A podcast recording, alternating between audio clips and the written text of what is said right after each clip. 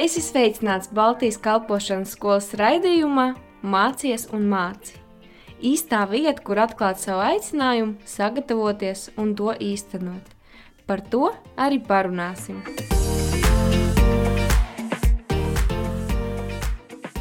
Здравствуйте.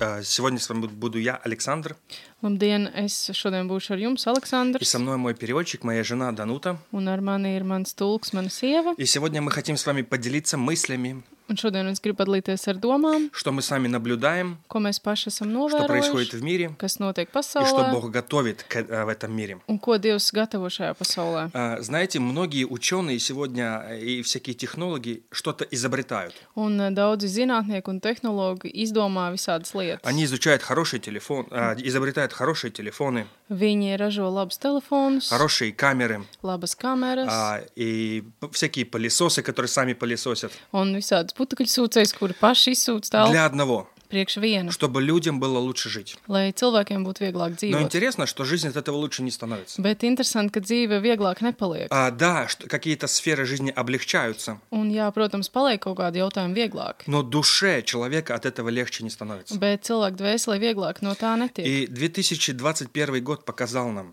Un 2021. gads mums ir parādījis, что а, люди все равно живут в страхе. ka cilvēki tik un tā dzīvo В bailēs. страхе потерять работу, Bailēs pazaudēt в darbu, strahī uh, болезни, bailes par slimību, strahī vīrusa, вируса, bailēs par а, vīrusiem, в страхе будущего. bailēs par И как nākotni. бы ученые и технологии что-то не придумывали, Un, lai arī ko zinātnieki vai tehnologi izdomātu, страх у людей не уходит. cilvēkiem bailes tā Вы vienkārši знаете, neaiziet. Бог говорит в своем слове, Bet Dievs saka savā vārdā: не бойся, Nebaidies, ибо я с тобой. jo es esmu ar И tevi, я вс- творю все новое. un es rādu visu jaunu. Ученые тоже творят все новое. Un zinātnieki arī veids kaut kādas jaunas Но lietas. это не приносит нам какого-то душевного а, мира или покоя. Bet tas mums nedod dvēseles mieru.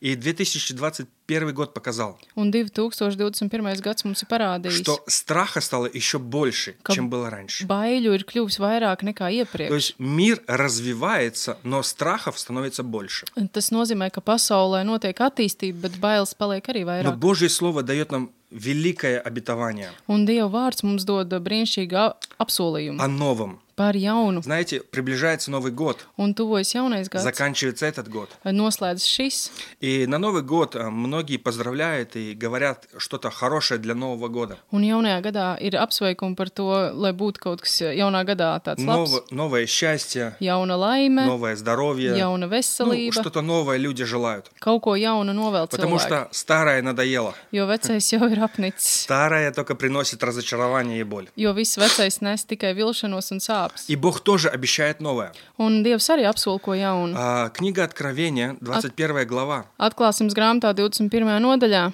5 стих. 5. pāns. Бог говорит, Dievs saka, я творю все новое. es visu daru jaunu. Знаете, меня это радует, Un ziniet, man tas что iepriecina, старое Бог убирает, а все приносит новое. ka veco Dievs noņem nost un atnes visu jaunu. А 21 глава, 1 стих. 21. nodaļa, 1. pāns. Написано, я увидел новое небо и новую землю. Ir rakstīts, ka es ieraudzīju jaunās debesis un jaunu zemi.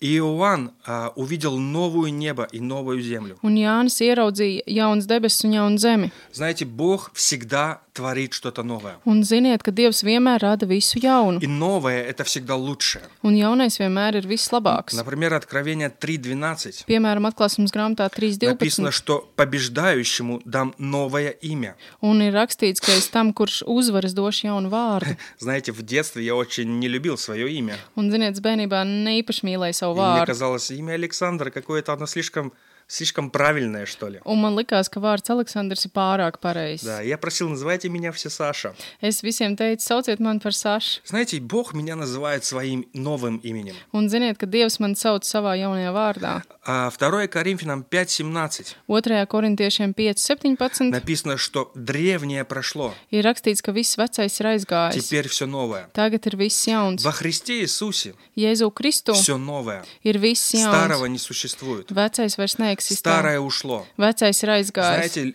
часто мы живем старым, Un bieži vien mēs dzīvojam vecajā, старыми обидами, ar veciem aizvainojumiem, старым ar разочарованием, vecām vilšanās, старыми э, какими-то м, про- проигрышами, ar veciem kādiem zaudējumiem, старыми мыслями, ar vecām domām, старыми проблемами. vecām problēmām, Но старое ушло. bet vecais ir aizgājis. Дорогие, старое ушло. Dārgie, vecais ir aizgājis. Отпустите это. Laidiet to. Бог говорит, я творю все новое. Un Dievs saka, es visu radu Он jaunu, хочет творить в нашей жизни un Viņš grib radīt mūsu dzīvē новые вещи. jaunas lietas. И все, что во Христе Иисусе, Un viss, kas ir Jēzu Kristu, это все лучшее. tas viss ir pats labākais. Деяние 17, 19. Apstuļu darbos 17, 19 А написано, что Иисус принес новое учение. ir rakstīts, ka Jēzus atnes jaunu mācību. Зачем Иисус принес новое учение? Kāpēc Jēzus atnes jaunu mācību? Потому что старое, оно было э, в каком-то смысле не помогло людям. Jo var teikt, ka vecā nepalīdzēja cilvēkiem. Закон Моисея Mūzes likuma а, bauslība люди пытались исполнить, cilvēki centās izpildīt, но ни у кого не получилось. bet nevienam neizdevās. И люди все время падали и проваливались на те же самые грабли наступали. Un uh, cilvēki visu laiku krita, un viņi gāzās atkal uz tiem pašiem grābekļiem. Поэтому Иисус принес новое учение. Tāpēc Jēzus atnes jaunu mācību. И это новое учение, учение о благодати. Un šī jaunā mācība ir mācība par, uh, par